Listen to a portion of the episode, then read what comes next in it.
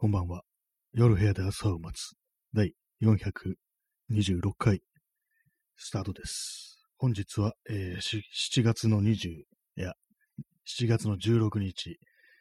えー時刻は23時20分です。はい。えー今なんで読み違えたかというと、読み違えたかというか、こう間違えたかというと、こう膝の上に落ちてるゴミをこう、ゴミ箱の方に投げながら喋ってたので、間違えましたという、それだけです。はい。えー、今日は、今日は雨ですね。なんかずっと雨ですね。時々ちょっと弱くなるんですけど、まあ基本的にずっと降ってるという感じで、またなんかこう、梅雨が戻ってきたんじゃないかみたいな、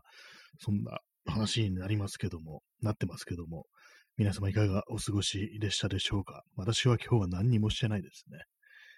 何もしてないというか、まあ、ちょろっとあの、写真の現像を、現像というかレタッチをやったぐらいで、それ以外はなんかね、もう、横になってたり、あとは、こう、Kindle Unlimited で漫画を読んでましたね。この間あの話したあの、星野幸信でしたっけ？という漫画家の、えー2001夜物語というね、あの SF 作品なんですけども、それを読んだりしてたら、なんかこう、こんな時間になっててびっくりしたというね、感じですね。雨が降ってると出かける気にならないですね、なかなかね。こう私は本当に雨が嫌いなんですけども、雨が降ったら、まあ歩いてね、電車とかで、まあ外に出るということになると思うんですけども、どうなんですかね。何をすればいいんですかね。本当私、私出かけるときって大体その、ね、あの、散歩か、写真撮るか、みたいな、あと、ね、お店行くにしても、まあ、どういうところ行くかっていうと、まあ、中古カメラ屋だとか、本屋だとか、まあ、そういうところですよね。あんまりこうね、こう、まあ、と、まあ、美術館とか博物館とかそういうところですよね。まあ、昨日もそういう話しましたけども、あんまりこう、あれなんですよ、本当に。バラバラエティじゃない。なん、なんていうんですかね、選択肢があんまりないんですよね。まあ、趣味か、なんの幅が狭いなのか何なのかわかんないんですけども、まあ、外行って出てすることっていうのがあまりないということはなんかこう、たまに思うんですけども、まあ、その、ただひたすらこう、徘徊するということに最近飽きてきたなって話をこう、ずっとしてるようなね、気がするんですけども、なかなかね、こう、そう、テーマ的なものを見つけ出すのが難しいなというね、そういう感じですね。ちょっとあの、次払いします。え今日のタイトル、現実歪曲空間というタイトルなんですけども、えー、あれです、あの、あのスティーブ・ジョブズっていうね、人いましたよね。あの、アップルのね、こう、もう亡くなりなりましたけども、まあ、そのスティーブ・ジョブズが、まあ、結構あの人格的にちょっとめちゃくちゃな人間で、まあ、こう、現実をね、こうねじ曲げてなんかこう、自分の目から見たね、ほんと主観をなんか押し通すっていう、そういうタイプの人間に非常にまあ厄介だったみたいなね、結構やばい人だったらしいんですけども、で、その、まあ、独特のね、こう、感じを表現するのに、その周りの人間はあの、ね、ジョー・スティーブの現実歪曲空間がまた出たぞみたいな、なんかそういうことを言ってたらしいんですけども、なんかね、あの、あれなんですよね。ちょっとまた政治的な話になっちゃいますけども、あの、安倍晋三とかいう、とかいうっていうなって感じですけども、安倍晋三っていう、なんかね、前に総理大臣をやってた人がなんかこの間撃ち殺されたっていうね、そんな事件ありましたけども、ね、なんかすごいストレートに事実だけを伝えてるはずなのになんかものすごいね、感じがしますね。撃ち殺されたっていうね。なんか総理大臣が撃ち殺されたらしいぞっていう風にね、なんか言葉にすると結構すごいなっていうのはあるんですけども、ね。まあ、本当に前にね、そういう、まあ現職じゃないですけども、ね、そういうふうに総理大臣が殺されるっていうのって多分戦前ですよね。戦前の話ですからね、なんか、まあ、偉いことではあるんだろうけれどもっていう、まあなんかね、その辺のなんかこう、まあ最近あの、よくね、犯人像だとか、ね、そういうことに付随するああだこうだっていろいろなんかニュースになってますけども、なんかそういうの見てると、本当にあの、あれですね、現実歪曲空間っていうか、あの統一教会とかいうものの存在を、とか、そのなんかね、こう、悪行みたいなのも認めたくない人間が結構いるっていうね、ことを、なんかこう目の当たりにして、もうかなり怖くなったっていう、なってるっていう感じですね。で、何言ってんだこいつみたいなのが、そういうのがなんかね、こうニュースでコメントとかしてて、やべえな、この国みたいなね、ことをまあ、思ったという、そんな感じで、それで思い出したのが、この現実歪曲空間というね、言葉なんですよね。まあでもそういう現実を歪曲ね、こう歪めてるこう人間に限ってなんか自分ではこう、リアリストみたいなね、なんかそういう風に振る舞うということがあるような気がするんですけども、非常に怖いですね。まあみんなまあ、それぞれまあ人間主観で生きてますから、それぞれの歪んだね、こう、現実というものを生きてるっていうのはあると思うんですけども、まあ何が本当かと言われたら、まあ、その人間というのは自分の主観からこう逃れられないものですからね、そんなのはあの、あとは神しかいないじゃんかって感じですけども、まあでもね、とにかく、やばい、やばいね、こう、のがいるんだな、みたいなことをね、ちょっとバカみたいな感想ですけども、本当になんかこう最近ね、思いますね。はい。えー、あ、チャンツさん、30分延長チケット、あ、2枚も、あ、3枚もいただきましてありがとうございます。すごいですね。一気にこれで1時間半も延長できるということで、大変ありがたいです。すごいです。今もう延長チケット長者ですね。本当にね。こんなに9枚もあるってことで、もう無限に、無限に延長できるぜっていうね、感じですね。ありがとうございます。やっぱりこう、この数字がね、なんかこう増えていくっていうのはまあ、いいものですよね、本当にね。ちょっとこの、この延長チケットは、こう、しかるべきね、時にちょっと使わせていただきたいなという感じでね、思っております。ありがとうございます。え、チャンツさん、なぜかポイントが溜まっていたので、ポッドキャスト面白かったです。あ、そうなんですね。最近このラジオトークは、毎日あのログイン、ログインっていうか、このアプリ立ち上げると、ポイントがなんかもらえるんですよ。私もなんかね、結構溜まってて、2000ポイントぐらいあの、毎日やってるもんですから、2000ポイントぐらい溜まってて、これあの、ちゃんと使わなきゃななんていうふうに思ってるんですけども、今ちょうどそういうキャンペーンですね。こうただただ、こう、アプリを立ち上げるだけで、こうポイントがもらえるというね、感じなんで、まあ、ポイントの使い道っていうのはこういうふうにあの30分延長チケット送るだとか、頭なんかいろんなね、こう使い方ありますけども、まあ、基本的になんかこう、賑やかしというか、そういう放送の感じにはなるので、ね、こう、いつでもこう、待っておりますので、ね、ありがとうございます。本当に30分の延長チケット、ありがとうございました。えポッドキャスト面白かったです。あ、そうなんですよね。その話を忘れてました。昨日のね、夜中にあの、久々にポッドキャストの方をアップロードしたというね、ことって、まあ、の、どういう内容の話かというと、まあ、ちょっとあのー、怖い話っていうほどでもないんですけど、なんちょっと気持ち悪いね、なんかこう、なんか変なね、こう、奇妙な巡り合わせというか、なんというかね、まあ、全然その因果関係わからないんだけど、なんか妙なことが起こったというね、そういう話なんですけども、これあの、私のツイッターの方にあの、ツイートしてるので、この、そのリンクはね、そっちを辿っていただいてという感じなんですけども、あれですね、あのー、こういうふうにライブでね、こう喋ってて、ライブで喋ってると、まあ、誰かがいるというね、ことでね、まあ、非常に喋りやすいっていうのがあるんですけども、久々にこう、ポッドキャスト録音してるもう完全な、まあ、でこう、ソロになりますからね、独り言っていう形でね、こう喋るんで、なかなかそれがなんかが、なんか音声コンテンツっていうとね、まあ、ラジオも、ね、録音もね、生もそんな変わらないだろうみたいなことを思ってたんですけども、まあまあね、違いますね。最終的にまあ音声になるということだけが同じなだけであって、結構性質としてはね、かなり違うんだなっていうようなことはまあ思ったりしますね。まあ、どっちがいいかというと、まあど、どうともね言えないんですけども、やっぱどちらもね、味がありますよ、やっぱりこう。ね、録音の方はなんかいろいろこう手間をかけるというか、私はポッドキャストのね、もう最初と番組のね、オープニングとエンディングに音楽を流すということをやってるんでね、まあそういう楽しみがあるなと。そういうなんかね、こう、番組っていうかね、その作っていく楽しみっていうものが、その録音の方にあるなっていう感じなんですけども、こっちはこっちでね、このライブの方はなんか勢いに任せて、こう、だーっと喋るみたいな、そういうなんていうんですかね、こう、行き当たりばったりの、ね、よくわからないなん、なんかこう、盛り上がりみたいなものはありますね。はい。まあ、そんな感じでね、私は久々にポッドキャストを、ね、アップロードしたんですけども、皆様もやっていいんですよっていうね、そういうことをずっと思ってますよっていうね。みんな、みんなやってもいいんだぞっていうね。結構まあね、そう、あれなんですよね。まあ、ライブ、ライブはね、ライブはやってますけど私もそのポッドキャストを結構ね、半年近くね、経ってしまったということで、まあ、もう少しね、ちょっとやらんといかんなみたいなね。まあ、別に誰かに誰にやれって言われてるわけでもないですけども、なんとなくね、せっかくのなんかこう、ぱりこう喋るっていうかね、録音の本ね、ポッドキャストのにはポッドキャストの筋肉があるっていうね、まあこれあの前にポッドキャストで話したんですけども、そういうのがあるんでね、それを驚させないためには、やっぱりこう定期的にこう喋った方がいいっていうね、録音で喋った方がいいというね、今のゲップが出ましたけども、そういうね、ことをね、思いますね、本当にね。まあ、あの、なんか録音っていうと、あれなんですよね。ちょっと今回もそうですけども、ちょっとあの、気張ってしまうというか、なんか行き当たりばったりじゃなくて、ちゃんとね、こう話すことを、ね、筋道立てて話さないといけないっていう、そういうことをね、なんかどうにも思っちゃうんですけども、まあ別にね、そんな、そこまで気にしなくても、ね、聞いてる人はそんなにね、こう、どちらでもいいんだよっていうね、ことを言ってくれるというふうにそんな感じのことが多いと思うんですよ。私も、ね、他の人の放送とか聞いてて、まあ、全然その辺のね、なんかこう、しっかりした構成だとか、そういうものを決してなんかこう、マストではないなんていうね、なんかそんなことを思ったりするんで、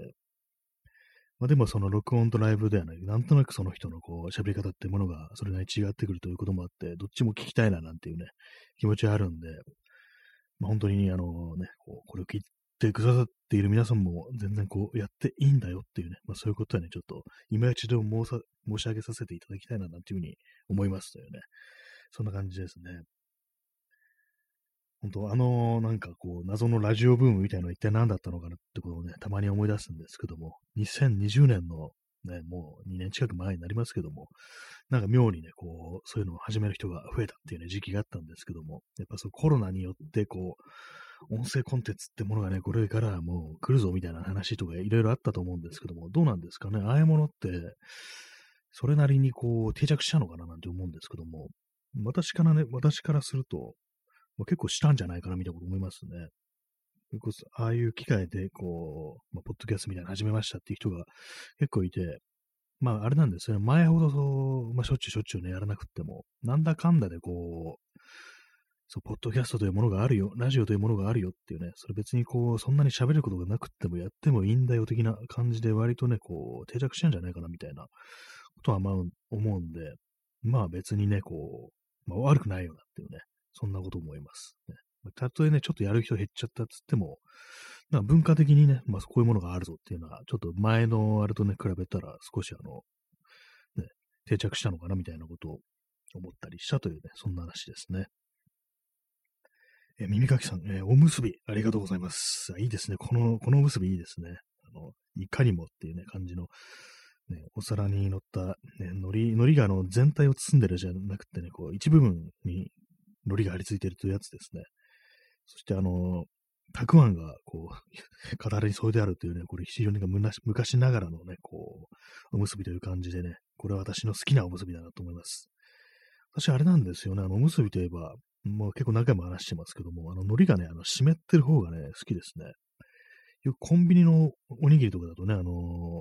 なんフィルムみたいなのでね、こう巻いてあってね、こう、別々になってて、で、まあ、そのパリパリの海苔が味わえるなんて、そういうことをね、売りにしてたりしますけども、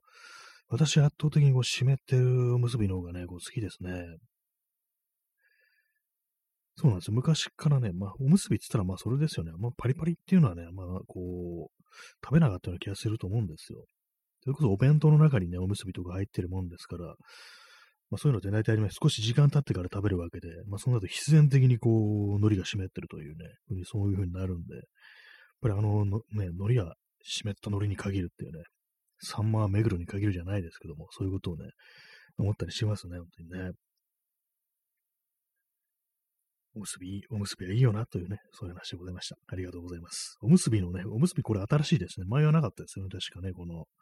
ラジオトークのギフトの、ラジオトークのギフトといえば、あの、五目ご飯というね、なんか非常にこう、息の長いなんか、食べ物のギフトありましたけども、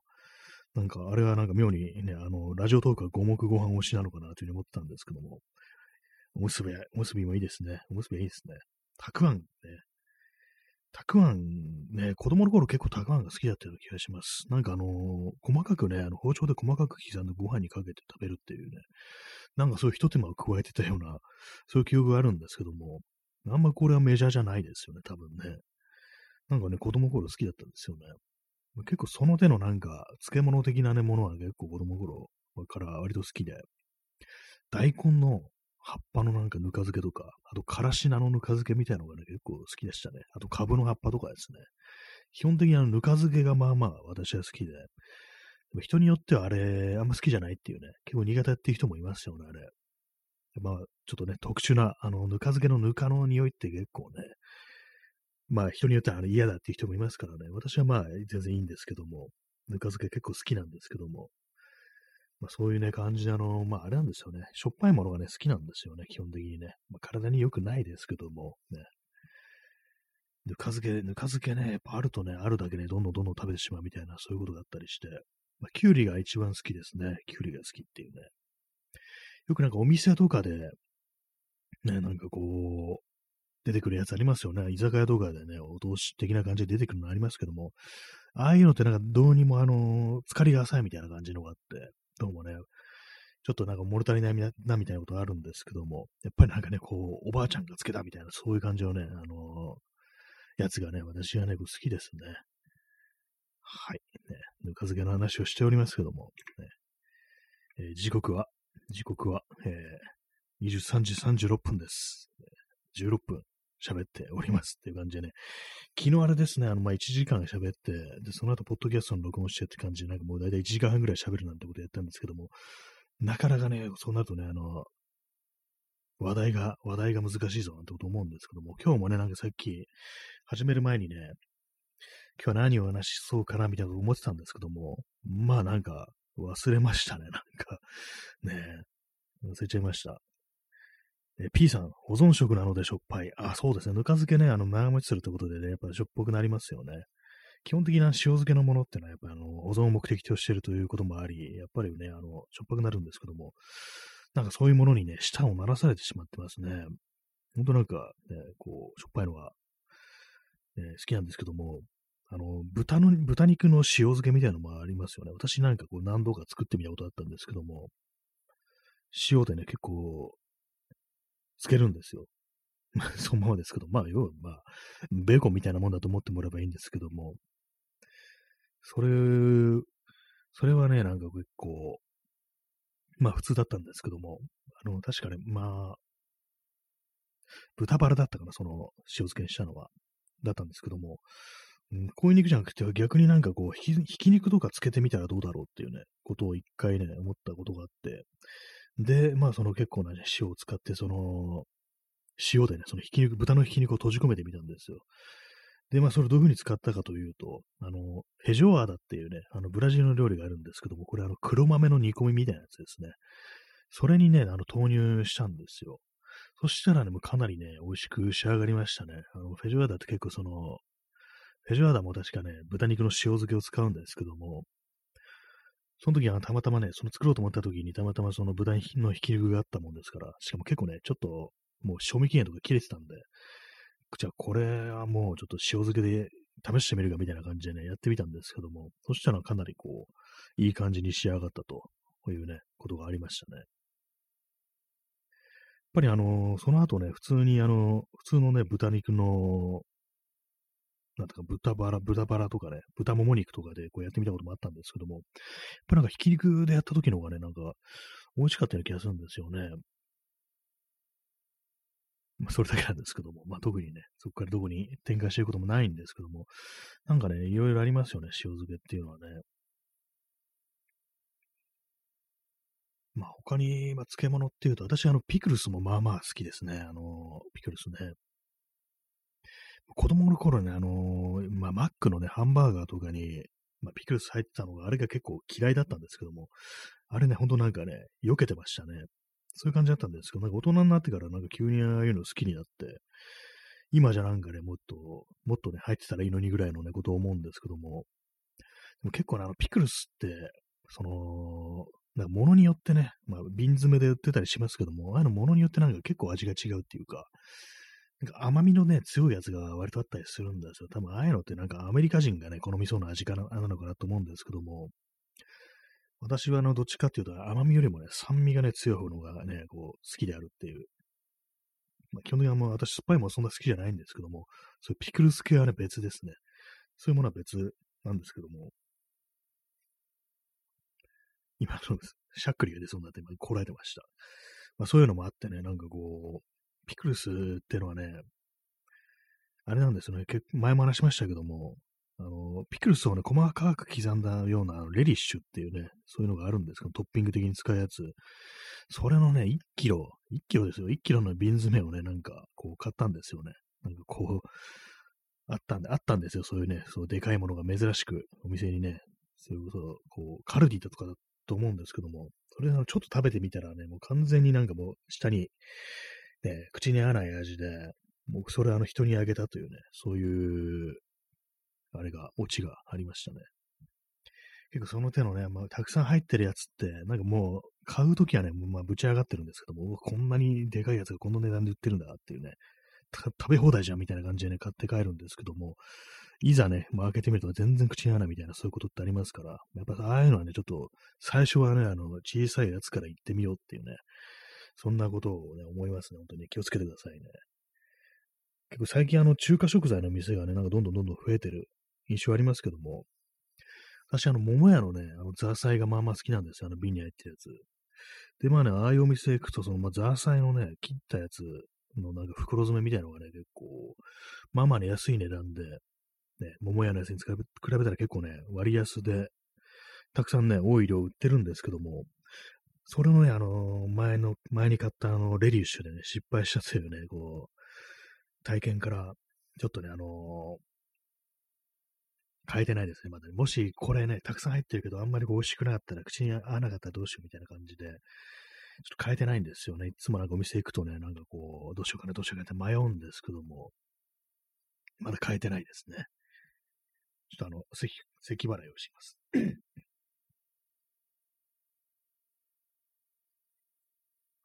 ね、なんかこう、さっきまでコーヒーを飲んでたんですけども、ちょうどなんかこの始まるというために飲み干したんですけども、今日はちょっと飲みすぎだっていう風になって、やめてます。ね。え P さん、まずは量り売りでお試し。ああ、そういうのあればいいんですけどもね、なんかね、そのザーサイはなかったですね、その中華食材のお店のザーサイは。まあ、本場のね、そういうとこ行けば、あのね、あるんでしょうけども、量り売りがあればいいんですけどもね、市場みたいなとこ行ったらそういうのあるんでしょうね、多分ね。でも、ザーサイってなんか不思議ですよね。あれなんか、要は、あの野菜ですからね、あの、なんか油菜みたいな、こう、ね、そういう、その油菜科の、なんか、野菜らしいんですけども、それのなんか、下の方が、なんか、結構昆布みたいになんかボコって膨らんでて、まあそういう、まあ、こう、お野菜であるということらしいんですけども、それを漬け込んだものはザーサイっていうね、ことらしいんですけど、結構なんか、食感的にね、なんか、不思議ですよね。なんか野菜っぽくないというか、これ何なんだろうみたいなね、感覚があって、あんま他の何にも似てないというね、こうなんか、ね、ワンオンリーななんかそういう食材な気がするんですけども、ね、たまになんか食べたくなりますね、あれはね。結構中華屋とかね、行ってなんか、つまみ的な感じでああいうね、こう、ありますけども、ザーサイとね、あの、ネギが切ってあるやつ、あれな、あれもね、美味しいんですけどもね、ああいうのなんかほんと大量に食べたくなっちゃいますね。なんかね、もうつまつまみということで少ししかないんですけども、なんかね、中華屋とかのザーサイね、こう、ね、出してもらうと、なんかこれでご飯食べたいなみたいなことをね、どうしても思っちゃいますね。やっぱりこれ何でもね、何でもご飯のおかずにしていくっていうね、まあそういうのがね、結構日本人としてはありがちな、日本人だけじゃないですけども、なんかね、いいですよね、ほんとそういうのはね。結構他の国の、私あの、昔台湾映画を見て、ね、台湾映画で、なんかあの、丼のご飯をね、なんかね、すごく美味しそうに食べてるっていうね、それがあの、子供この頃、そういう何かの映画で見て、すごい印象に残ってて、あの映画に出てくるあの丼何なんだろうと思って、で、それであの、後に調べたんですけども、もう結構経っててね、成人してから結構経って調べたっていう感じで、そしたらあの、ルーローハンというね、そういうものらしく、それあのー、まあ豚肉ですね。煮た豚肉となんか八角だとかそうだとかのタレがかかってるみたいな、そういうご飯らしくね。あれもでも結構いろんな種類ありますよね。あの、細かく刻んであるやつもあるし、まあ、その肉がね、結構ゴロッとね、大きくそのまま1枚入ってるみたいな、そういうやつもあったりするんですけども、やっぱこう、私がのその映画の中で見るイメージはだと、その細かく刻んであるやつでね、それなんか一気にね、なんかこう、書き込むみたいなね、なんかシーンシーンがあったと思うんですけども、多分ね、あのー、ホーシャオシェンの、かな？それか、あの、どっちか、どっちかも曖昧ですけども、あの、エドワード・ヤンだったから、だかの、なんだか、だかの映画をね、なんか私、あの、思春期にね、なんか見たことがあって、まあ、それでなんかね、なんだろう、この主人公の少年が食べてるうまそうなご飯は丼屋みたいなことずっと思ってて、それでまあ結構後になってから調べたらルーローハンだというね、ことが判明し、結構今じゃなんか普通ですよね。普通になんかその辺のなんかお店でも出てきそうな感じになりましたけどもね。昔はなんかあんまりこう、昔と比べたらなんか本当になんか食べ物のジャンルみたいなのってどんどん広がってる気がしますね。一般的なね、なんか洋食とかじゃなくてもね、いろんな国の、ね、食べ物がなんか今食べられるようになってるような気がしますね。ビリヤニとかなんかね、もうさ結構まだ最近ですよね。最近にね、なんかこう、食べ、食べられるようになったというか、当たり前のように出てくるっていうかね、いろんなとこで食べられるようになったっていうのありますけども、い、食べ物の話をしておりますね。おむすびのギフトをいただいたということで、そこからね、こう食べ物の話に膨らまして話してるというね、感じなんですけども、ね。はい、23時46分ですね。なんかね、この放送始める前になんかね、こう、まあ、割となんかどうでもいい話だったと思うんですけども、何かね、こう、これ喋ろうかな、みたいなことをなんか思ってたような気がするんですけども、なんか 思い出せないですね、本当にね、なんかね、こう、まあ、それぐらい、まあ、どうでもいい話ではあるんでしょうけどもね、なかなかこう、毎日毎日1時間喋るとなるとね、こう難しいなと思うんですけども、なんか子供の頃、あの、学校に通ってる時って、朝礼みたいなやつってあったと思うんですけども、それこそあの校長先生とかがね、なんか前、みんな集まって、その前でね、こう、なんかね、よくわからない、なんか、あれをね、こう、論をぶつみたいなね、なんかありましたけども、あれも、どんくらいやってたんですかね、週に2回くらいだったのかな、なんかあの、月、月水とかなんか月金とかなんかそんな感じでなんか、校長先生喋るみたいな感じで、他はね、他の日はなんか他の先生が喋るみたいな感じだったような、そういう記憶がなんかうっすらであるんですけども、でもあれも大変ですよね。毎日毎日喋ることそんな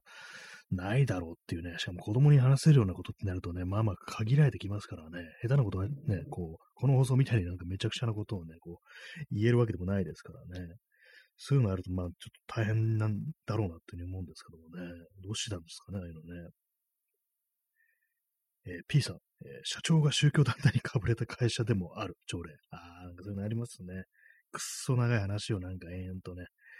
こう、垂れるってやつですよね。なんか本当にこう、嫌ですね。なんか怖いですね。毎日朝礼でっていうね。朝礼でなんか喋らせるっていうのもありますよね。会社というところはね。あれもまあまあ大変そうな。私のね、なんか友人がなんかね、こう、そういうたまになんかそういうのやらされるなんて言ってましたね。一体どういう話をするのかわからないですけども。まあ、本当に、本当になんかあの苦痛な人からしたら本当に苦痛だろうなっていうふうに思いますね。あのね。謎の行事、朝礼というね、あれなんですけども、なんか、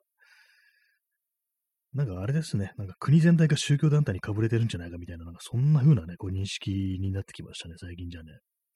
我々全体がなんかもはやどうかしてるのではないかぐらいのことをね、ちょっと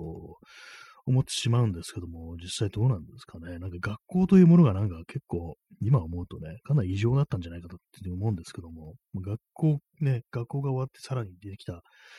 ね、その先の社会というものも、まあ、だいぶね、狂ってるような気がして、前にあのツイッターで誰かが言ってたんですけども、日本は巨大な中学校っていうね、ことをなんか言ってた人がいて、なんかそういうね、こう異様さを表現するっていうことでは、なんか中学校っていうね、ことをね、言ってる、そういう言い方がなんかわかる気がしますね。あともう一つあの、サラリーマンがね、やっぱ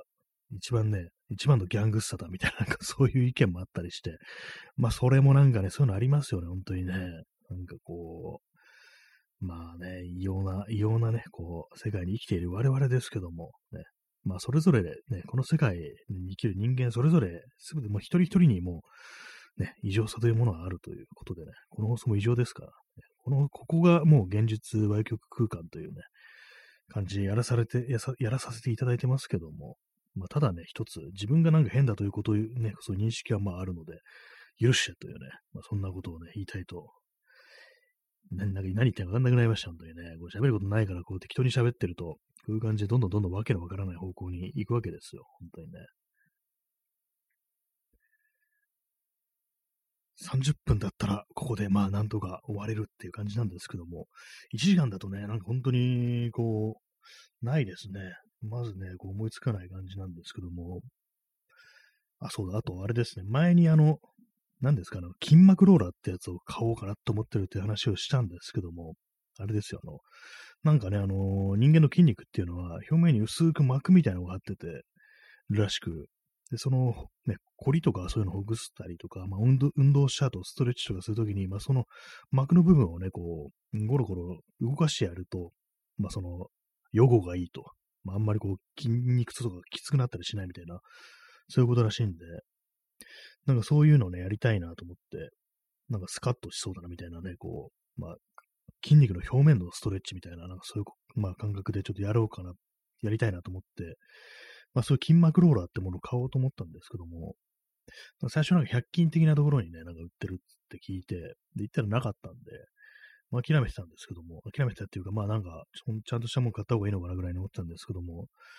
ちょっと前にあのー、ね、自分のね、あの自転車のね、こう、今使ってないパーツとかをなんか乱雑に放り込んであるね、箱があるんですけども、その中にね、あの、今もう使ってないハンドルがあって、そのね、あの、まあ、曲がってるハンドルなんですよ。ストレートじゃなくてね。あの、ちょっとなんかママチャリっぽい感じでね、まあ、ぐにゃって曲がってるタイプのハンドルで、まあ、それね、まあ、一回使ってみたことあるんですけど、なんかいまいちこうピンとこなくてね、まあ、すぐ外して、まあ、そのままこう眠ってるって感じなんですけども、それがですね、あの足のこりをほぐしたりするのにね、本当に非常にちょうどいい形をしてて、曲がってるから、あの、まあ、その、ちょうどいいところに当てやすいんですよ。本当ふくらはぎだとか、そういうところに。で、まあ今ね、なんかそれをなんかこうゴロゴロ転がす。まあ転がりはしないですけど、グリグリなんか押し付けるね、感じでね、こう、ほぐしてるんですけども、結構いいですね、なんかね。割になんかこう、ただの棒といえば棒なんですけども、割に効くなってこと思ったりして、ちょっとあとまあ曲がり具合がちょうどいいからね、こう、ね、自然な体勢でこう、ほぐせるっていう感じでね、割にいいですね。で、このハンドルっていうのがね、ちょっとあのー、まあ、この話、今2回目なんですけども、ね、何度も何度も同じ話する放送なんですけども、買ったやつじゃなくてもらったやつなんですよ。しかもなんかお店でもらったんですよ。お店って普通ね、あの、ね、お金払ってね、こう物をね、こう買うところですから、もらうってのはおかしいんですけども、これどういういきさつかっていうと、なんとなくね、あの、初めて入る自転車屋さんで、ちょっと、こじんまりとした感じの自転車屋で、ね、こう、夫婦二人でやってますっていう、そんな感じのね、お店だったんですけども、そこでまあなんかこう、いいのないかなみたいな感じで見てたら、後からその外国から来たとね、おぼしき、観光客とおぼしきお客さんがね、私の後から入ってきて、で、まあなんか自転車買いたいと、まあそういう話をしてるらしいんですけども、で、その人はまあ日本語がちょっと喋れないみたいで、で、まあ結構そのコミュニケーションにね、こう、ちょっと、割となんか難しい感じになっあまりこうね、こう、通じてない感じで難しくなってたんですけども、そこでなんか私の方に声かけてきて、そのお客さんの方が、ね、観光客、多分ね、なんかアジア圏の感じだと思うんですけど、東南アジアとかなんかあの辺から来た人だと思うんですけども、3人ぐらい、女の人3人ぐらいで、私の方になんかちょっと、あなた英語できますかみたいな感じでね、こう声かけられて、私普通できないんですけども、なんかそういうふうに聞かれたらできないって言ったことないんですね。そういう時な、大体なんで答えるかっていうと、あ、リトルビットですね。あリルビっていうね、ふうに答えるんですけど、ちょっとだけっていうふうに答えるんですけども、まあそういうふうにしたら、ね、そういうふうに答えたらね、まあ何かこう対応せざるを得なくなるわけで、まあ、なんとかね、ちょっと話はね、したんですよね。まあ、これ、まあどう、どう、こう、まあその、持って帰ったらいいのかっていうね、話だったんですけども、実際どういう形で解決したかね、私もちょっとね、だいぶ前なんで記憶にないんですけども、まあ、とりあえずまあそんな感じでみたいな、あの、ね、こう、とりあえずまあ、その方針みたいなね、定まったみたいなところで、で、まあそのお店のね、こう、ご主人が、こう、まあ、ありがとうございます、みたいな感じでね、こう、ね、言ってもらえて、まあ感謝をされたということなんですけども、その時はちょうどあの、あれなんですよね、そのハンドルその今言ったあの曲がったハンドルとかを、それがね、あれなんですよね、あの、ジャンク箱みたいなところにあって、で、私あの曲がったハンドルがちょっと惜しかったんですけども、でもなんかこう、いまいちね、あの、乗ってみたらどういう感じになるかっていうのが、こう、わかんなくって、想像できなくって、それであの、こう、なんか、いきなりこう、ね、ちゃんとシャツ買うのって、あれだな、みたいなこと思って、なんか試せたらいいんだろうな、みたいなこと思ったんですけども、で、まあそこにあったね、500円のやつだったら、ちょっと買おうかなと思ったら、ああ、これも、俺、これもお礼なんで、もぜひ持ってってください、みたいなこと言われて、それであの、まあ、もらって帰ってきたというね、まあ、そういう逸話上がるハンドルなんですけども、まあ、結局ね、あの、一旦つけて、自転車につけて、やっぱりちょっとなんか、あの、違うなって感じになって取り外して、本当に何年も経つんですけども、それが今まさかっていうね、筋筋膜ローラーの代わりとなってね、こう復活したみたいな、そういうまあ変な経緯があるんですけども、あの時のね、こう、ね、女の人3人組どうしてるだろうかとか、あのお店はまだあるだろうかみたいなね、もう結構長いこと言ってないんでね、まあ、今もあそこにあるのかどうか、ちょ覚えてないんですけども、記憶にないんですけども、どうなってるんですかねっていう、そんだけです。ね、なんか今日、今日かなりあれですね、あの、変なノリになってますけども、昨日ね、その、あれなんですよ。あの、ポッドキャストをやったことによって、ちょっとあの、今日の分までの記録もね、若干出てしまったみたいなところがあって、今日はあんまりなんかこう、気合が入ってない的なところがあると思います。少しあの、気の抜けた感じのね、こう、しゃべりになってると思うんですけども、ね、気の抜けたですよ。気の触れたじゃないですよ。ね、気はいつも触れてるんでね、そういう感じなんですけども、まあね、そういう、まあ、あれなんですよね。そのハンドルにそんな思い出があるというね、話ですね。まあ、ほんとなんか今なんか普通のね、まっすぐなハンドルにしてるんで、もうなんかこう、パーツとかね、交換していろいろいじろうという、まあ、モチベーションがあんまなくて、今今のやつが一番乗りやすいからずっとこれでいいみたいな感じになっちゃってますね。なんかいまいちこう、そうすると面白くないような気がしますけども、結構その自転車って私が好きなのは、そのパーツの交換とかが簡単にできるっていう、それが結構好きなんで、まあ、単純な構造だから、他のね、乗り物と比べたら全然こう、ハードル低いと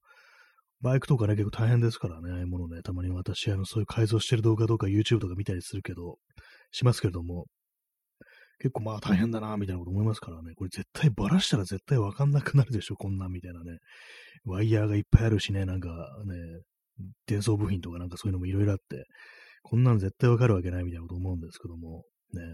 エンジンとかも人のね、手では持ち上げられないから、なんかちょっとクレーンみたいなものをね、ガレージとかでクレーンみたいなのをね、つってこう、ね、こう、乗せるみたいな、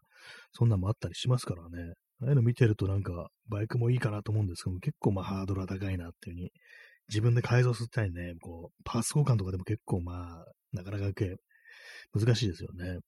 そういうなんかこう、なんかいじりたいというね、欲求を割と自転車ってものは、割とインスタントに満たしてくれるっていうね。まあ結構あの、あれですからね、あの工具とかはね、揃わなきゃいけないし、まあそういう面でまあちょっとめんどくさいっていうのも若干ありますけども、一旦ね、揃えればね、こう、あとはまあ、結構ね、そんなに多く揃えなくてもできるんでね、結構いいですよ、あれは。とか言いながらも私はもうあんまこう、いじってないんですけども。まあ、あとまあ、どう、どうするかっていうと、ね、まあ、ハンドル、ハンドルをなんかもう少し高い、ね、こう、上の方に、ね、位置を高くするっていうね、まあ、そのぐらいだとか、ぐらいしかないですね。あと、まあ、キャリアをつけるとかね、まあ、そのぐらいのことしか、まあ、思いつかないんですけども。はいね。まあ、そんな感じでね、なんか物を改造するっていうのはね、なかなかこう、やっぱこう、いいよなと思いますね。自分の好きなようにこうね、組み替えるとかね、なんか自分の好きなパーツをくっつけていくっていうのは、ああいうのって非常にこう、楽しいと思うんですけども。やっぱりね、なんかこう、でも昨今ね、いろんなものがね、そういう自由を失ってるっていうのが、まあ、あったりして、構ね、あのー、コンピューターとかね、ああいうものもね、結構自分でいじれなくなって、なんていうんですかね、あのー、あれですよ。Mac とかね、Mac とか本当一時期、そのね、こう、ユーザーがね、こう全然いじれる余地がないってことで、なんかいろいろ文句言われてたと思うんですけども、ね、どうなってるんですかね、最近はね。一時期なんかあのメモリの交換、ね、増設とかも自分でできなくなるみたいなね、なんかそんな感じになって、今買った時にね、それ、メモリは何ギガ積みますみたいなね、そういうの決めて、後からなんか自分で増やそうと思っても、そのなんか裏蓋を開けてどうのこうのっていう、そういうことがなんかできなくなったりみたいな話をね、聞いたことあるんですけども、あれ今どうなってるんですかね？未だにそんな感じでやってるんですかね？なんか、ああいうの本当になんかこう嫌なんですけども、やっぱね、こう、なんか何でもなんかメンテナンス性が悪いだとか、自分でなんか交換できないとか、そういうものがね、本当なんか非常に私は嫌なんですよね、なんか。今ね、あの、まあ、そのね、自分で何とかできないもののね、最たるものとして、あのスマートフォンってものがね、ありますよね。まあ、正確にはなんか本当にこう、そういうの無視してね、自分でやるってこともできるらしいんですけども、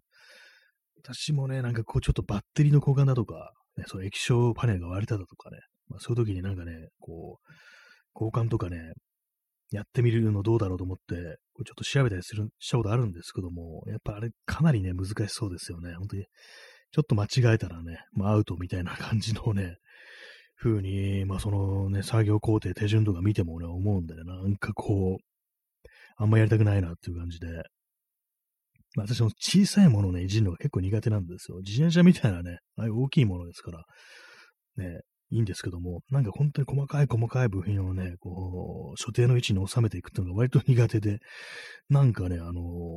まあ、不器用とまでいかないですけども、本当なんか小さいパーツ嫌いみたいなね、そういうところあるんですよね。だからね、なんか本当にこう、あれなんですよ、精密ネジとかね、使うようなものだと、本当すぐにね、そのネジとかをね、どっか飛ばしちゃったりして、すっごいイライラするみたいなね、ことがまああったりするんでね、あんまりね、その手の、そういう小さい小さいデバイスというのはいじりたくないですね。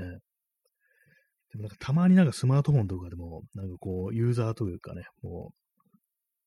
それがあのなんかこう自分でなんかモジュールみたいな感じでこう選んで、このパーツとパーツをくっつけて最終的に仕上げますみたいな、まあ多分あの自作パソコンみたいなね、なんかそんな感じだと思うんですけども、なんかそういうものがなんか定期的になんかね、こういうのを開発中ですみたいなそういうニュースが少し流れてきて、大体まあその音沙汰なしみたいな感じになるんですけども、でもスマートフォンみたいなね、小さいものとかで本当になんかね、こう、組み立てるの大変そうですからね、こういうものもなんか本当に未来の世界においては、もっと手軽になったりするんですかね。パカパカってはめていくだけで出来上がるみたいなね。あと、細かいね、非常に細かい精密機械、精密機器のね、こう代表といえば、あれですよね、腕時計ですよね。腕時計ってのもなかなかすごい世界ではありますよね。ああいうのってなんか本当にこう、職人というか、なんというかね、そういうものを養成する、なんか学校みたいのが、あの、どっかヨーロッパ、スイスだったかなスイスだったかなんかにあるって話を聞いたことがあって、あれもね、なんか非常にこう熟練のなんかね、こう職人みたいなものになるには、すごく大変な、ね、こう、であるということをね、聞いたことあるんですけども、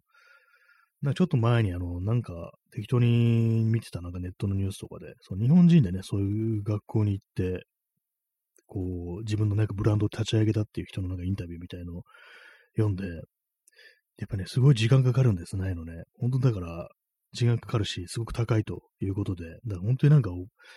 お、金持ち向けなんですよね、ああいうのね。まあ、非常になんかそのすごいね、技術を持った職人というのを、なんか結構その、まあ、ちょっと憧れるようなところもありますけども、すごいなと思うんですけども、なんか客がなんか富裕層一辺倒っていうのはなんかちょっと悲しい、悲しいっつったらあれですけども、なんかちょっと、うーんっていう気はしちゃいますね。選ばれた人間しか手にできないというものをね、こう、まあ作るのがすごいですけども、なんかちょっと微妙な気持ちになるっていうか、最終的にそれを手にすんのは本当になんか一握りの人間だけだということで、まあそれがいいんだよというふうに言われちゃうかもしれないですけども、なんか私としては何かこう、もっと多くの人にがね、なんか、こう、すっと手に取れるようなものっていうのものを、なんかこう自分の手手で作れたりしたらなかなかこう、いいのかななんていうふうに思うんですけども、まあ時計の世界って本当意味不明ですよね、あれね、なんか。なんか最近、時計屋が増えてるみたいな、腕時計のね、店が増えてるみたいなことを聞いたんですけども、それがどこに増えてるかっていうと、中野のね、中野のブロードウェイとかあるんですけども、そういうとこに増えてるっていうふうに書いてる方がいて、私もね、その中野のブロードウェイとか、まあ、ちょいちょい行ったりするんですけども、まあ、確かに言われてみれば何件です。前なんか1件ぐらいだったのが結構何件かね、その、高級腕時計のね、店が増えてるなってなったりして、まあなんかね、ちょっと、ね、その腕時計というものに対してブランド的というかね、なんか価値というか、まあそういうものを見出していくっていうね、そういうのありますよね。非常に高い高いね、時計を買ってこそ一人前みたいなそういうのってあると思うんですけども、まあ私はあんまこう好きじゃないなっていう、どうも馴染めないなっていうのありますね。まあ、自分が買えないからっていうのありますけども、まあ、買えたとしてもね、なんか、これが時計に出すね、こう、値段かみたいな、そんなことどうしよう、どうしても考えちゃいそうなね、気がするんでね、多分買まあ、まず買わないなと思うんですけどもね。え耳かきさん、腕時計マウントおじさん。まあ、なんか結構ね、まあ、今はどうかわかんないですけど、昔はいたのかもしれないですね。こう、オメガだとかね、ロエックスだとかそういうものぐらいしか知らないですけども、なんかいろんなのあるみたいですね、本当にね。まあ、確かにさっき言ったみたいな、本当に職人技の本当一点物みたいな、なんかすごい価値のあるものも多分あるとは思うんですけども、ぱり何かこう、ちょっと歪なものを感じざるを得ないというか、まあ、他のまあ、それこそ今言ったみたいな有名ブランドの時計だと、まあ、あれですよね。まあ、非常に品質が高いものであるんでしょうけども、まあ、その、生産されてるっていうものであってね、本当にこう、自分だけの一点ではないということで、まあ、それで、まあ、そういうものであるにもかかわらず、ね、こんなね、すごい高くて名の取ったものであるから、ね、それを身につけてる自分というものに対して、こう、非常にまあステータスが高いというね、ふうになんかそういう感じのことをね、なんか言うっていうのはどうも、そういう世界があるみたいなんですけども、まあなんかちょっと不気味だなというね、ことは思っちゃいますね。まあ、そのね、逆な感じでやっぱり私が自転車好きなのかなっていうね、ほんと安いパーツでね、どう、何をどうしてもいいみたいなね、こう、いう感じの世界ですからね。結構その、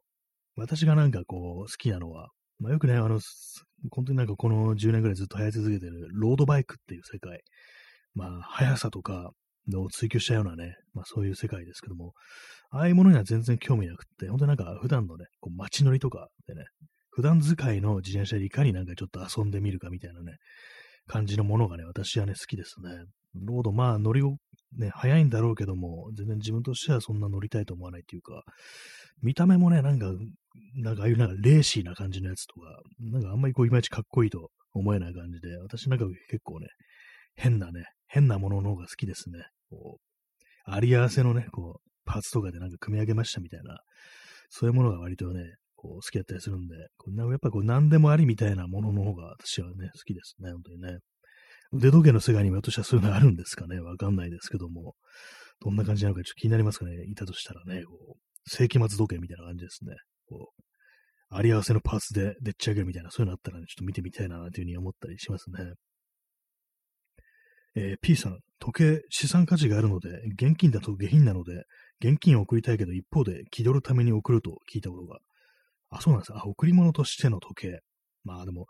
現金だと、ね、もう金かよみたいな感じで、まあ一応下品になっちゃうから、そこであの、まあ、時計を送ると。まあ、資産ということでね、まあ、換金ができるというね、なんかそういうのありますよね。その、換金するね、価値があるから、こう、ずっと身につけてるといいみたいな、なんかそう、いざとなったらそれを売れるなんていうね、そういうなんか、緊急手段みたいな、なんかそういう感じで、こう、時計というものがある、腕時計があるなんて話もね、聞いたことがありますね。まあ、そういう世界あるんですね。やっぱ基本的にまあ、なんかあれですね、あの、この時計が価値があってどうのこうのとかそういうのを言いながら、結局金かよみたいなね、なんかどうしてもそういうような感じになっちゃいますね。結局金っていうのをごまかした結果時計になってるっていうんであればなんかちょっとね、なんか悲しみがなんかありますね、なんかね。いずれにせよ下品なんだなっていうね、感じですからね。えー、耳かきさん。昔職場にいた腕時計おじさんは、アップルウォッチが出てきた瞬間に、みんなそっちの方が知名度があって食いつくので、悔しがってました。ああ、結構、あの手のね、時計がなんかそういうなんか画像みたいなものを崩したってのはありそうですね。やっぱりなんか機能でしょうみたいなね、そういうところですよね。アップルウォッチね。どうなんですかね、アップルウォッチ、ああいうのスマートウォッチとかね、私全然使おうと思ったことないんですけども、でもなんか一昨年ぐらいに、あの、スマートウォッチで、あの、血中酸素濃度測れるってやつがなんかあるっていうことを聞いて、それどうしようかな、今、いざという時にそれ、その、買って身につけておこうかなみたいなこと思ったことがあるんですけども、まあ結局買わずにね、こう、いたんですけども、アップルウォッチね、アップルウォッチっても結構、いくらぐらいですかね、4、4、5万はしますよね。なんか結構高かったような気がするんですよ。まあ、ほんとなんかあの、スマートウォッチとかもね、なんか中国製のやつが割と安いやつありますからね。アップルウォッチで検索します。あんまつけてる人見ないような気がしますね、なんかね。まあでも最初はなんかほんと鳴り物入りみたいな感じでしたね、本当にね。Apple Watch Series 7って結構出てるんですね。これはいくらなんでしょうか？まず最初値段を気にするというね。こ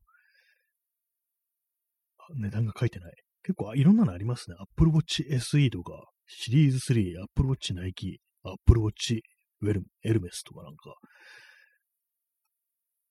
なんかいろんなのあるんですね。そして値段が、価格が出てこないということで、なぜだろう？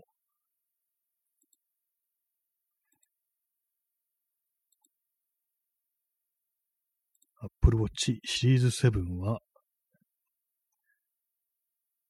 58,800円ですかね。なんか、まあ、こう、なんかいろんな、いろんな、なんかラインナップあってよくわかんないですね。なんかあの、見、見た目で結構値段が変わるみたいです。なんか、まあ、いろいろありますね、なんかね、これね。高いもんだと10万、10万6800円とかあったりして、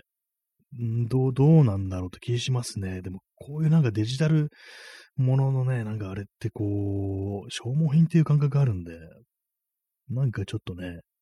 あれですよね、バッテリーの交換とかできるんですかね、これね。そんなに長く持ちそうに思えないんですけども、ね、なんか変な、なんかおかしな世界になってますね、本当にね。まあでもそういう機械式の時計とかね、まあそういうお高い時計っていうのも、その、まあ長く使えるというところではまあいいかもしれないですね、確かにね。私もあれなんですけども、腕時計ね、まあ、結構長いことしてないですね。コロナ以降なんか腕時計しなくなりましたね。それはなんか普通の成功のね、成功の腕時計で、これはお下がりなんですよね。私の祖父の弟のお下がりっていう、ちょっとね、微妙なところからね、来たお下がりなんですけども、結構まあ普通のシルバーのね、バンドもその本体もシルバーの文字盤も白のね、そういうまあ普通の普通の腕時計なんですけども、やっぱりなんかでも腕になんかそういうものつけてるとちょっとしたアクセントになるみたいなね、そういうことはなんか感じるし、まあ結構ね、なんかの時刻を確認しやすい、当たり前だって感じですけども、ね、それが腕時計なんだろうって感じですけども、なんかね、こう、まあ今長いことね、本当に時刻確認するのに、スマートフォンとかね、見て、見るようになっちゃいましたけども、めんどくさいんですよね。あれね、ポケットが出すっていうね、そういう工程あるし、あの、電源オンにするっていうね、画面ロックを解除するっていうのありますから、それがめんどくさくってね、それに比べたらなんてこうね、楽なんだ、腕時計やっていうことをね、たまに思ったりしますね。自転車乗ってる時にさっとね、今の時刻がかかるっていうね、すごいなっていう思うんですけども、今ね、あの、あれなんですよ、その時計はあの、電池が切れちゃって、そこからなんかもう、ね、こう、しなくなっちゃったんですけども、なんかちょっと気になるんですけども、そしてこの話2回目なんですけども、あの、それ、あの、街の時計屋さんで、あの、最初に電池なくなった時に交換してもらったんですね。で、まあ、それはいいんですけども、そっからね、あの、次に電池が切れるまでの期間が、なんか1年ぐらいで、1年ぐらいで切れちゃったんですよ、電池が。実際どうなんですかね、これ、ね、私はそんなにこう、ね、腕時計ってものを使うタイプでもなかったんで、前はなんかね、こう、デジタルのやつだったと思うんですけども、結構、まあ、割とどうでもいい感じのね、今ちょっと自分の、自分のあの、その記憶がなんかあやふやになってきました。なんか、普通のなんか文字盤のやつだったような気がするんですけども、あれどこに行ったんだろう。なくしたのかな。ちょっとわかんなくなってきましたけど、まあそういう感じでね、その腕時計ね、こうあったんですけども、なんかね、一年、電池交換してもらってから一年ぐらいで消えちゃったんですよ。そんなもんなんですかね、あれね。なんかもっと長く持つような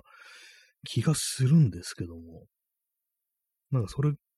からなんかこう、やらなくなりましたね、腕時計ね。なんか、なんかもそもそ喋ってますけども、よくあんないことをね、ちょっと腕時計電池用いて検索します。昨日から放送中にね、こう、あれですよね。検索するようになっちゃいましたね。腕時計電池寿命で検索してます。えー、オーソドックスなアナログ式で拍子になる三振腕時計の電池寿命は2年から3年と言われてます。うーん。そうですね。三振だともだと思います。確か。秒針もあってね、こう、単身と長針があるってやつで、まあ、2、3年か。うん、2、3、2年も持ってなかったはずです。1年ぐらいで消えちゃったんですよ。まあ、なんかね、なんか、うん、なんかに、針がね、2つのやつだとさらに寿命短いみたいですね。1、2年っていうことらしく、なんかめんどくさいですよね。なんかそのぐらいの スパンで交換するのって。まあめんどくさいって言ってもそんなにまあ手間かかるもんでもないですけども、なんとなくね、もっと持ってほしいみたいな、そういうのは今気持ちになったんですけども、皆様腕時計とかされてますか？たまになんかね、こう、そうね、祖父の弟のお下がりをね、こう、ほっといて、なんとなくタイメックスとかのああいうなんかシンプルなやつを、アメリカの腕時計とか買ってみようかなみたいなね、たまに思う時あるんですけども、結局まあ買わずになんかこう、相変わらずスマートフォンで時刻を確認するなんていうね、ちょっとダサいことを、まあやってるんですけども、どうなんですかね。まああんまこうね、こだわったことないんでなんだかわかんないです、本当に。本当に。はい。そんな感じでよくわかんない話をしてますね、今日もね。雨の音がちょっとね、あの、小さくなってきましたね。小降りになってきたみたいですね。さっきまで結構バタバタバタバタ音がしてたんですけども、えー、時刻は0時15分です。ね、なんか、現実は影響空間かって感じですけども、昨日はね、あの、ポッドキャストの話を、話じゃない、ポッドキャストやったということで、ね、なんかこう、今日はちょっと若干力がなんか抜けたような感じになってますね。あと、まあ何も、何もね、こうしてないので 大してね、こう出かけるということもしてないんで、何も起きてないので話すこともないですね、今日はね。本当に。まあ、Apple Watch、Apple Watch は、まあ、欲しくはないですね、本当にね。なんかこう、この放送なんかね、物に対して一山をつけてることがなんか非常に多いような気がしてきましたね。なんかこう、老害っていうんですかね。新しいものをなんか否定していく新しいどころか古いものを否定していくみたいなね、感じになってますけども、腕時計なんかクソくらいだっていうね、そんな感じになってますけども、まあ、クソくらいとまではいかないですけども、なんかどうもあの、高い高い時計っていうのはなんかよくわからん世界だという感じなのと、あとなんかこう、あれですね、さっき話したあの、すごくね、腕の立つ職人、ね、こう、精巧なものを作る、ね、腕がある人っていうのが、こう、生涯でね、本当にこう、作れる作品っていうのは多分限られてるんだろうなっていうふうに思いますね、そう考えると。まあ、すごくね、こう、手間かかるし、で、まあ、それをね、受け取る人、ね、もう、非常にまあ少ないと。少ない上になんか非常にね、こう、お金を持ってる富裕層であるっていうのがなんか妙に私としては悲しいというか、なんというかね、まなんか、あれなんでしょうね。まあ、大衆的なものの方が正しいというふうに思ってるのかなっていう、まあ、ちょっとよくわかんないですけども、何なんですかね、こういうのも。まあでも、あの、絵とかを描くのでもね、ああいうのも最終的にね、あの、人にね、まあ芸術作品って買われていけば、その買った人のものになるっていうのはありますからね、なんか。まあ、ただ、あの、美術館みたいなところ入ればね、誰かが、ももっとたくさんの人に見てもらえるというね、感じになりますけども、なんかこれなんかどうか、ね、捉えたらいいかちょっとよくわかんないですね。えー、P さん、えー、物心否定、あ物の神の否定、ね、物に宿る神を否定する。そういうことなんですかね。やっぱりこう、大量生産品みたいな、ね、誰でも作れる、そういうものの方が正しいんだみたいなね、そういうのがあったりするのかもしれないですね。これなんかアメリカン文化的なものが結構ありそうな気がします。アメリカの文化も大量生産、大量消費ということで、まあその名作と言われているようなね、そういうものっていうのは非常になんか多くの人にこう、行き当たってるとまあ、それこそなんかね、こう、デニムだとかね、あと、今嫌な例え出てきましたね。銃が今頭の上に思い、頭に思い浮かんできました。なんか、ね、実際どうかわかんないですけども、なんかそういう大量生産品に美しさを見出すみたいな、なんかそういうものが結構割と好きなのかなっていうね、まあ、アメカジ的な感性なのかな、私の中にもちょっとあんのかななんてことをね、ふと思いましたね。あんまりこのものに関する自分の考え方ってものをちょっとね、ちゃんと考えたことないんですけども、なんかいろいろこう、ね、考えてまとまってみたらね、この放送で話すなんていうのも、まあちょっとありかもしれないな、なんていうふうに思いますね。物選びにね、その人の人間性みたいなのが出るっていう、そういうのありそうですからね。ちょっと私の好むものの話をから、そういう、なんていうんですかね、その思想的なね、ものとかとか、まあ、美学ですよね。そういうものが一体何なのかというものを考えてみるというね、そんなこともふと面白いかなっていうふうに思いました。明日その話をすればいいじゃないかなというふうに、ね、ちょっと思いましたけども、まあ、そんな感じでね、えー、本日はね、もうそろそろお別れの時間が近づいてまいりましたけども、いかがでしたでしょうか？まあ、私大したもの持ってないですからね、本当にね、こう、まあ、高いものをあんま持ちたくないっていうのありますね。怖いからっていうね。はい。えー、そんな感じで、えー、本日第426回ですね、えー、ご清聴ありがとうございましたというところで、ね、明日は日曜日ですけど、皆さんどこかお出かけだったりしますでしょうか？ね、まあ、いろんな人いますからね、本当にね、こう、特にね、こう、出かけるところもないけれども、なんか出たいという人もいるし、全然こうね、こう、行くとこないからじっとしてる方がいいなんていう人もいるし、何言ってるか分かんなくなってきましたけども、まあそういう感じでね、あの微妙に時間が余ってるんでね、こういう感じでちょっとよくわかんないことを言ってしまったりしますね。はい。えー、そんな感じで、そんな感じでって何回言ってんだって感じですけども、えー、ご清聴ありがとうございました。それでは、さようなら。